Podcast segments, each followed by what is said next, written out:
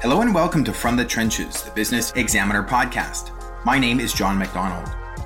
This episode features a special guest from Nanaimo's own VMAC. The organization was recently recognized as one of the best places to work in manufacturing in Canada.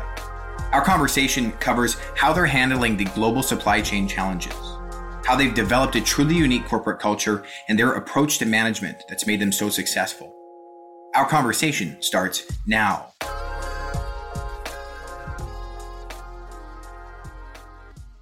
Todd Gilbert with VMAC, stands for Vehicle Mounted Air Compressors.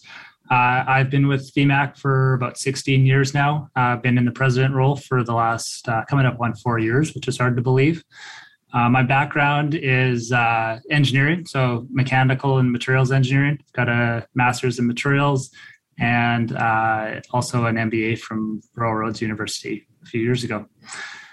Um, yeah, and VMAC, we obviously we sell air compressors. Uh, so we sell high performance rotary screw air compressors uh, into the mobile market. So these aren't your air compressors that you can get at uh, Canadian Tire or Home Depot. uh, these are for real work. Uh, so they're driving things like pavement breakers, impact guns, blow off guns. Uh, so some applications people might be familiar with just about every Kal Tire truck you see on the highway. Uh, it's got one of our compressors.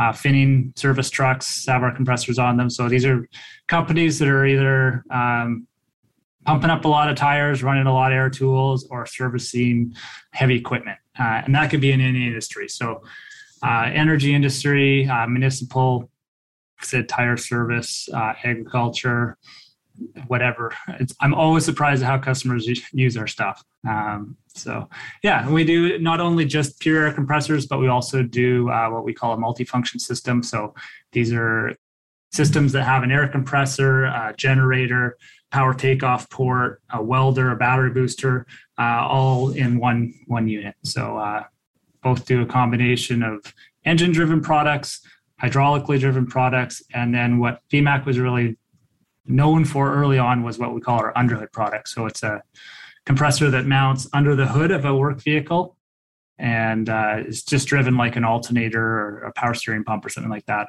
uh, on off the engine of the truck. Wow, that's very cool. Uh, a lot of that I, I did not know, and it's awesome to have that on the island. Uh, I think that's that separates you guys. Now, you, you mentioned some mac- manufacturing happening in the background. Do you do every? It's all manufacturing done on site, like in, in the island? Yeah, so we're a very proud uh, island manufacturer, Canadian manufacturer. Uh, also, really proud to manufacture as much as we we can really uh, in North America. So um, we're very vertically integrated. We go right from an on-site uh, foundry, so we're literally pouring molten metal.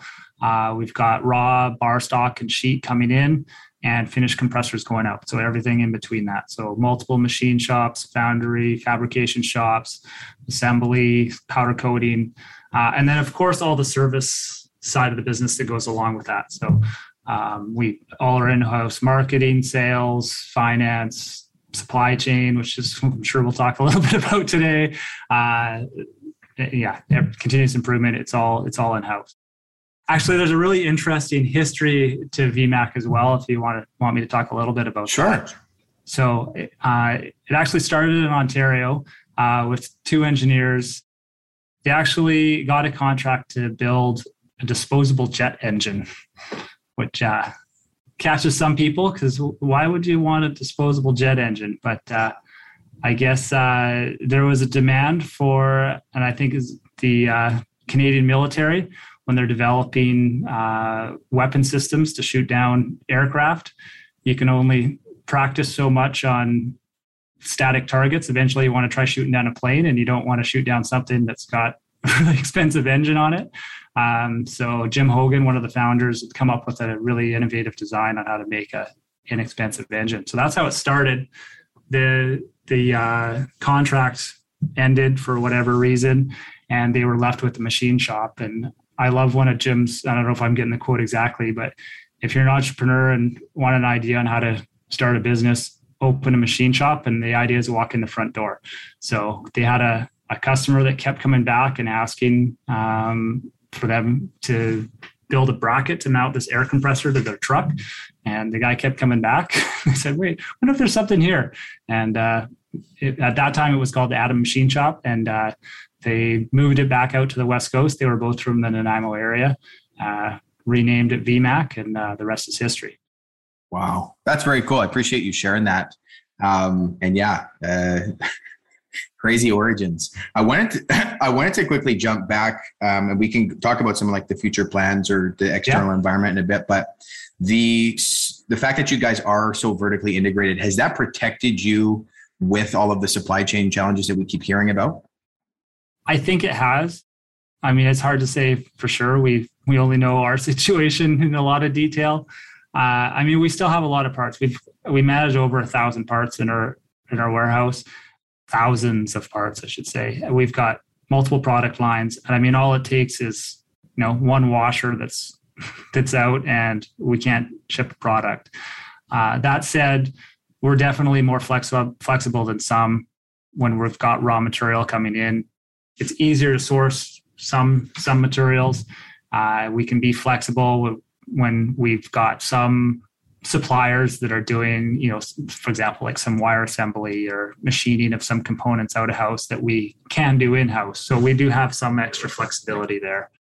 But yeah, it's been a it's been a struggle, and I can say current state is the worst it's been since uh, COVID started for sure. It's interesting how delayed the impact is, but it's across the board, and it's uh, like I say, every company I talk to is struggling with it we've been fortunate. Our supply chain team has done an outstanding job. We've had a few lines go down for, you know, a few days, but nothing really long term. Awesome. Well, I'm really happy to hear that. Um, some good news amidst all the the wild stuff happening. I uh, I wanted to to ask you a little bit about your career as we get going here because I when we initially started talking about doing this interview, you know, I was going through your your profile on LinkedIn and you spent a pretty significant amount of time at one company and you kind of ratcheted up. I think I counted eight different roles yeah. uh, over the last 15, 16 years. Can you kind of walk me through, I guess, A, how you ended up at VMAC and then kind of what that journey is, has looked like as you've, as you've moved up every almost two years or so, I think. Sure. Um, it's kind of a funny story. Maybe not the answer you're looking for, but uh, I was I was living in Ontario. I lived there for seven winters, as I like to say. I went to school out there, did my uh, bachelor's and, and, master's, and I think it was February. Uh, my parents lived down in Metchosin, and my mom sent me a picture of a daffodil blooming, and I looked out the window, and it was I don't know, 15 below zero and slushy lake effect snow. And I thought, what am I doing here? And so I, I literally applied to anything to do with engineering on the West Coast. And um, I still remember where I was. I was in a laboratory at, at Queens and got a phone call from uh, Chris Larson, who was the engineering manager at the time. And I had no idea who she was. She, she said, Oh, I'm calling from VMAC. And who? Yeah, I, I couldn't even remember applying at the time. And she had to explain what they did. And I was totally embarrassed because it just was not you know, yeah, I, I, was not well prepared for that phone call in the least. Um, she clearly heard or saw something in me in, in my resume, and uh, I'll say she coached me through some phone interviews. Uh, and really, what brought me here was my desire to be back on the island and, and the West Coast. I've, I've got a real soft spot for, for British Columbia. I think we live in the most beautiful place in, on earth and uh, fortunate to be able to support manufacturing here. And uh, I'll be honest, when I started with VMAC, it gets me back to the West Coast. Maybe I'll be with them for a year until I find something interesting. Uh, that was 16 years ago. So, like I said, the, the amount of uh, talented people here and the variety of things that are done, uh, it's keep, kept me totally engaged for the last 16 years. And there's a lot of long-term uh, coworkers, you know, that have been here 20 year plus careers. Uh, so I'm not unique in that in that sense. So you know you you landed on the West Coast. You got to VMAC expect expected to be here for a year, and then you just kind of started to to kind of move up and evolve. Uh, can you kind of walk me through how those steps kind of played out? Sure. So uh, as I said, my background was mechanical materials engineering. I've always had a passion for making things. I was always involved through school and uh, you know the extracurricular activities, the clubs and stuff, making race cars or whatever it may be, and yeah, so VMAC fit me like a glove that way. You know, engineering, there's so many different things you can do, but here you got to work with the people actually making the chips, making the parts, seeing how they go together. You could design something, work with the people that made it, and see it right through from you know an initial idea to a finished product going to the customer, and and even go and talk to the customers, and learn about how frustrating your design is to them or whatever, and what what needs improvement. Um, so yeah, long story short is I mean I started in engineering.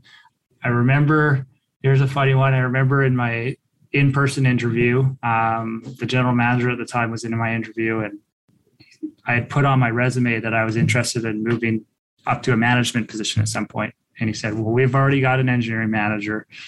So why do you want to work here? There's just nowhere for you to go. You're starting at, you know, your career's going to be peaked the day you start here. And, you know, I said, well, you know, VMAC had been growing at thirty percent a year or something through that time, and I had to assume there'd be new positions uh, and new opportunities as we grew. And so it's kind of funny how the career progressed uh, because exactly that happened. There was new positions that started up, and I was, I always had a, um, you know, if something came up, I'd look at it, look for the opportunity. Um, wasn't afraid to jump into a new position. Created new departments. Was the first person to try out some roles. Like I was in continuous improvement, or we called it. Uh, what I can't remember what it, what my title was at that point, but basically it was lean manufacturing, continuous improvement type role.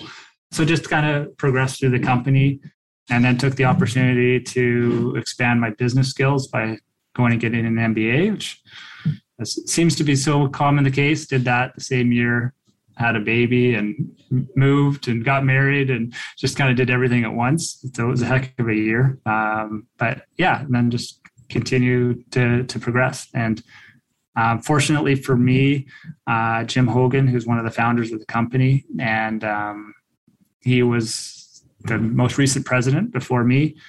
This company was in a great position. He wanted to move into uh, more of his passion, which is an inventor role. And so it was a, a beautiful transition. It was over multiple years. I knew it was my opportunity to lose.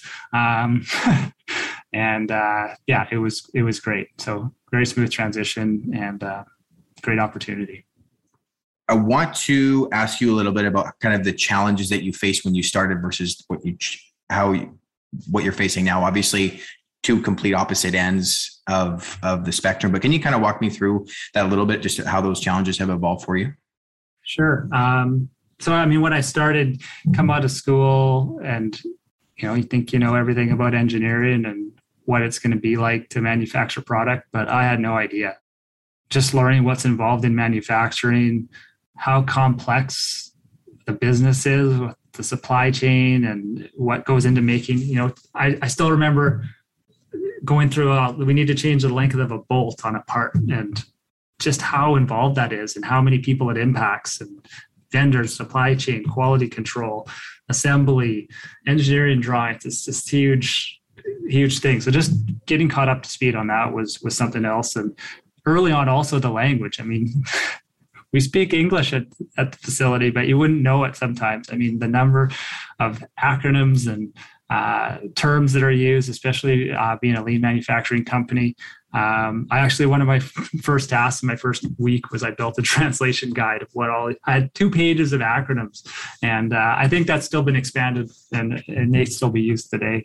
Um, but uh, yeah, there's just a lot to learn about the realities once you actually get into the workforce. And I mean, the people is the other side of things. It's it's really what makes VMAC is the people, and it's we've got a unique culture here. It's very family. That's not always a positive thing. People get passionate about things, and uh, which is great. But of course, learning your role and how how to interact and the blind spots we each have, and uh, yeah, lots to learn. Still learning. Yeah, well, I can only I can I can only imagine too, just with the growth that you've mentioned there over a year before we jump into the, the great places to work stuff, I wanted to ask you about a couple of colleagues that you have. Is there a couple of people, maybe it's Jim Hogan uh, or maybe one of the other founders, about people who have had a, a, really tremendous impact on your, I guess, maybe even on your personal professional life there? Sure. Yeah. As I, I mean, you mentioned one of them, Jim Hogan, one of the founders, and Tony Menard, the other one. Um, both of them very inspirational for different reasons. Uh, so Tony, who has unfortunately uh, passed away now, but he was the true stereotypical entrepreneur, just total driver, get her done attitude. And I mean, small companies need that. I mean, he was he was the guy that could make it happen, faced crazy adversity and I, I, mean, I don't know a lot of the details, but some of the stories you hear of how close to the brink we came multiple times and pulled us through and grew the grew the business. And I think that that goes a long way. And then there's kind of different ceilings I think companies hit, and at some point need a different uh, approach. And um, when when Jim took on the president role, his passion is uh, innovation and invention, not necessarily running the business. So he was more of a uh, delegated a lot of the tasks to different people and got a bigger group involved, which allowed for that growth. And I mean, Jim, I've never met someone who thinks like him. He's trained engineering physicist. His brain just works a different way. And uh, his career prior to VMAC was in aerospace. And I've never met someone who can take concepts from totally different fields of engineering or, or work and put them together into something totally different that a, a new field hasn't looked at. And uh, he's got a machine shop at home I, I, think VMAC is almost a second second job for him. He's always got something on the go and interesting projects. So definitely inspirational as far as you know, just try it, see what happens. One of his lines is sometimes you just got to think you're smart and just get started, right? And uh, I try to live by that because yeah, too many times you see people that got great ideas but they never get it off the ground. Another one I think I wanted to mention uh, was the Chris Larson, who was the engineering manager uh, when I was hired. And I didn't know she was my first manager outside of the school system and um, academic system. She wasn't an engineer. She had no formal technical training, uh, but she was a fantastic leader and uh, very empathetic, cared for the team. The engineers called her Eng Mom, uh, engineering mom, which may seem weird and funny for a professional engineering group, but um, just to see how important from the leadership side, taking care of the team and, and looking out for their interests. And it really doesn't have does you don't have to be the technical expert to be a great leader. Um, so yeah, very different to Jim, uh, but both inspiring in their own way. And she's still with the business today. So she's one of those 20 year plus. Uh, she's now the HR manager, which is a great, or in HR, which is a, which is a great fit. Yeah. Awesome, man. Well, very cool. Very cool to hear that. I appreciate you you sharing a little bit of the inside uh, the track there. I want to jump into the uh, the employee or the culture side of things. Yeah, recently, you guys, sometime in the last three or four months, I believe, had the been named to the Great Place to Work list, specifically within manufacturing. We've also got Canada's or a part of Canada's best managed companies. Um, and right now, you know, outside of supply chain challenges, there's a human capital challenge. Um, so those kinds of things put you at a really great competitive advantage. Can you kind of just talk about how those things came up and then what you guys do or have done to to develop the culture and retain those employees? Yeah, as you said, it's it's important, and the great place to work is a really meaningful one to me as far as that comes from the feedback from the coworkers surveys that that they do. It's interesting. Again, when you're part of it every day, you don't necessarily appreciate it. Um, but when we've got visitors to the company, that's the first thing anyone mentions is the culture here is, is unique and inspiring. People are excited to share what they're working on and talk about what they're doing. You know, people are will smile at you and look at you and engage. And I mean, there's the challenges that come with that too. You know, people bring stuff up and talk about it, which is great. Got to get get that's how you get stuff addressed. There's all these different business philosophies and programs, and so much of it kind of boils down to the same thing. But empowering the people that that are part of your team is so critical. And um, lean manufacturing's been a great uh, great benefit for us, and that's something that we've invested in in the last number of years. Um, but as an example, to kind of walk the talk when we were really trying to get this idea of empowerment ingrained in the culture. It was we made it mandatory. Continuous improvement was mandatory. So everyone had to take a minimum of one hour a week, carve the time out, and work on improvements. And everyone had to do it from the CEO to the receptionist, everyone. So that was that was interesting. And, you know, with so many of these sorts of things at the start, there's a big flurry, there's all sorts of ideas. Uh, and then over time, we evolved the program and we, we've moved away to a different approach now. But um, that really helped. We did that for a couple of years. And I mean, you, you add it up, and there's hundreds and hundreds of thousands of dollars of labor time invested in that. But the benefits you see or we saw were fantastic. Both on, I mean, the improvements are great, but also just that realization that people can make a difference and the idea of if you've got something to complain about, we'll do something about it instead of just complaining about it to your manager or your supervisor and saying someone else should fix it when the response is like okay yeah that's true. What can you do about it? Here, here's the tool. What do you need? You need a shelf? Do you need a can of paint? Like what how can we help? And uh, it definitely changes the conversation and kind of the perspective on on a number of things. So that, that's something that helped to build our culture. Changing culture is painful and so slow and I mean, I'm sure everyone's read about that stuff, but really, you got to walk the talk, and, uh, lead by example to to make it real. Yeah. Is there something that you guys are working on now in terms of like when you mentioned changing culture? Are are there areas of of evolution that are kind of happening right now? Always. I mean, if we're not improving, we're going backwards.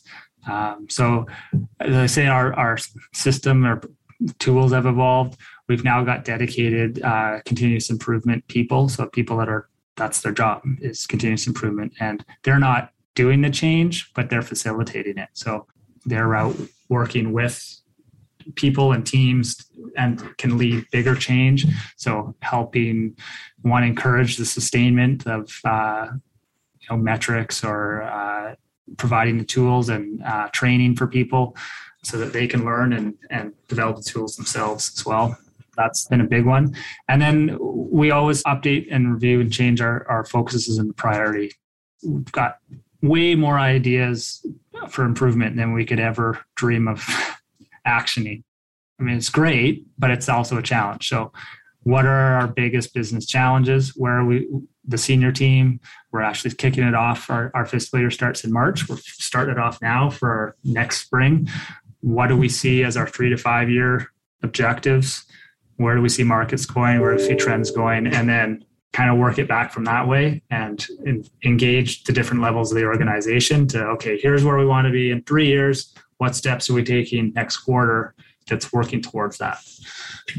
Yeah this might be a great idea that's over here but if it's not going in that direction lower priority at the beginning you kind of you give a pretty solid overview of, of what you guys do and some of the products. I was wondering if you guys do any do you have people come to you with custom work requests very often? Is that kind of a frequent thing that happens? We've got a, a dedicated group. We call it our oem group original equipment manufacturer. So uh, say our non-standard product. That's where we handle those requests. So those are great opportunities. And like i said it's always amazing who uh, learning how people use our product. Um, but we do sell not only to the dealers that install our compressors, but equipment manufacturers. So, like a name you might be familiar with, Lincoln Electric Welders. Um, so, Lincoln's huge welding company. They're an example of a, a, customer VMAC's. So they buy our product and integrate it in their manufacturing facility in the US.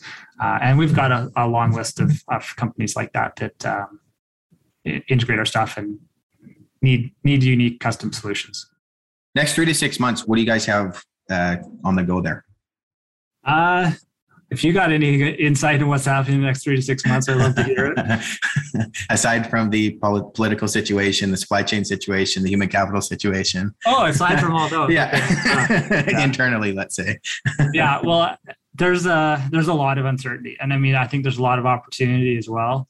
One of the big challenges we're facing is the microchip shortage. Not, I mean, it's been a challenge internally for us, but our customers need trucks to put our compressors on, and the truck manufacturers are putting trucks in parking lots, and because they they're missing a module or i mean there's literally thousands and thousands and thousands of partially completed trucks and sitting around the us and um, some of the manufacturers some of our customers we're hearing stories where they typically order 300 trucks a year they put an order in for 300 trucks and general motors comes back and says you get six so i mean you can feel for our customers too how are they able to manage a business where they've got that sort of product flow.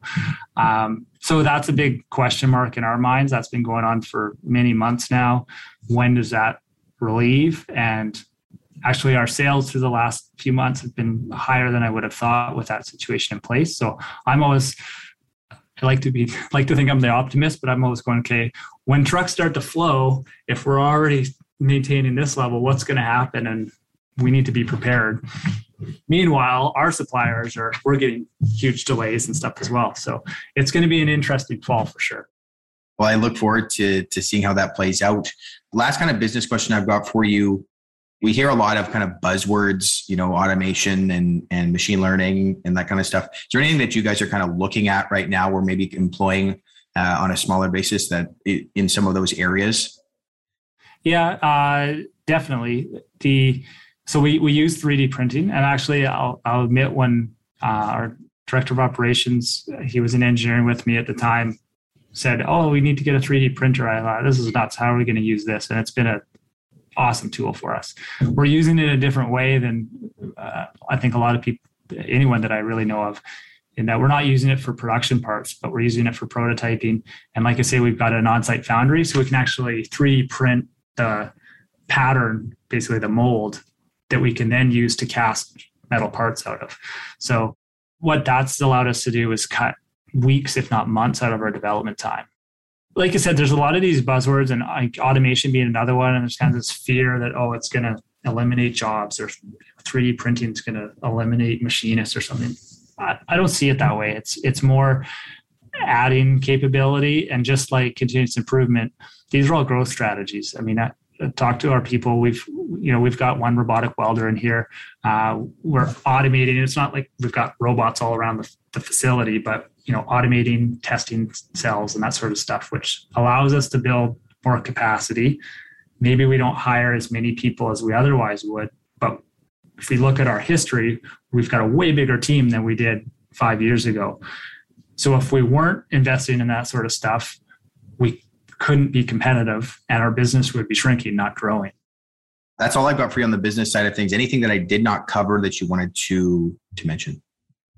Something that we are, I guess, actively looking at, and I, I mentioned the three to five years is we've got to be looking at as a as a society, and we see it looking at sustainability and climate change. Um, so that's something we're looking at, and I know I know some businesses that look at it with fear and trepidation and oh, you know, everything's going to change and fight it. We we want to look at it as where's there opportunity. There's going to be disruption. Uh, when there's disruption, there's opportunity. So some of these markets where there's you know very well established companies and if there's not problems, nobody's changing. When there's disruption, that's the window gets cracked open and can we jump through it? So that's something that we're actively looking at and that I encourage any company to look at is uh, instead of looking at these things with fear, where's your opportunity? Yeah, no, I love that. I love the glass half full approach. Um, to, before we get you out of here, I've got four quick ones for you. I ask these to every guest. Uh, do you have a favorite book, um, podcast, or some kind of professional development learning uh, learning thing that you do? Uh, well, on the personal side, like I mentioned, the sustainability. Um, they're short reads, but um, Tony Seba, who's part of the Rethink X I think is the title of the Brain Trust Consortium. He's written some uh, interesting papers on future transportation, um, automated driving, uh, sustainable energy, food supply, climate change. And what I what I like about him is, like I said, it's kind of the glass half full approach. So it's talking about what technologies we have and how they can be used, rather than just here's all the problems and the world's going to end. It's no, actually, if we do this and use this what already exists uh, in a good way, there, there's hope and optimism. So that that's one that I've been reading whenever he's been publishing a paper recently. I was just top of mind because it was sitting on my uh, bedside table. I noticed it this morning. Yeah, and on the podcast side, I'm I'll admit I'm a, a huge Elon Musk fan. Um, I know I don't agree with everything he says or everything he does, but I think uh, he's one of those ones that's just driving change and innovation. And um, I think when we look back at uh, look back at this time in history, uh, you know, when we're generations to come, I think he's going to be the name that stands out as far as the one that everyone remembers. Um, so I there's a number of podcasts I listen to that are related to SpaceX news and Tesla news, and, and keep up to track on that stuff. Awesome, man. Very cool. First, best personal advice you've received. Uh, well, I mentioned the one from Jim Hogan was sometimes you just need to think you're smart. Uh, another one that kind of a catchphrase that I use probably too frequently around here is don't let perfect be the enemy of better. And they both relate to the same thing is just don't be afraid of starting something and uh, don't worry about your plans and details and everything absolutely worked out to the nth degree because you'll never get going. Sometimes you just got to try it and see what happens and learn from your mistakes and keep moving on. So, yeah. Awesome, man. I love it. Uh, phone application that you can't live without. Uh, not totally proud of this one, but say Twitter. Okay, awesome. Uh, and favorite restaurant in Nanaimo? I'll go outside of Nanaimo for this one. Okay. Uh, so I'll go Tidal Tacos in uh, Qualicum, Qualicum Bay slash Bowser area. So best fish tacos on the island I've found, and a great excuse to go drive up the, the old highway through some of the beautiful communities along the way. Thanks for stopping by from the trenches, the Business Examiner podcast. If you want to learn more about the interviewee, please check the web and social links provided in the video or listening platform description. Please send any feedback to info at businessexaminer.ca with the subject line podcast. We'll see you next week.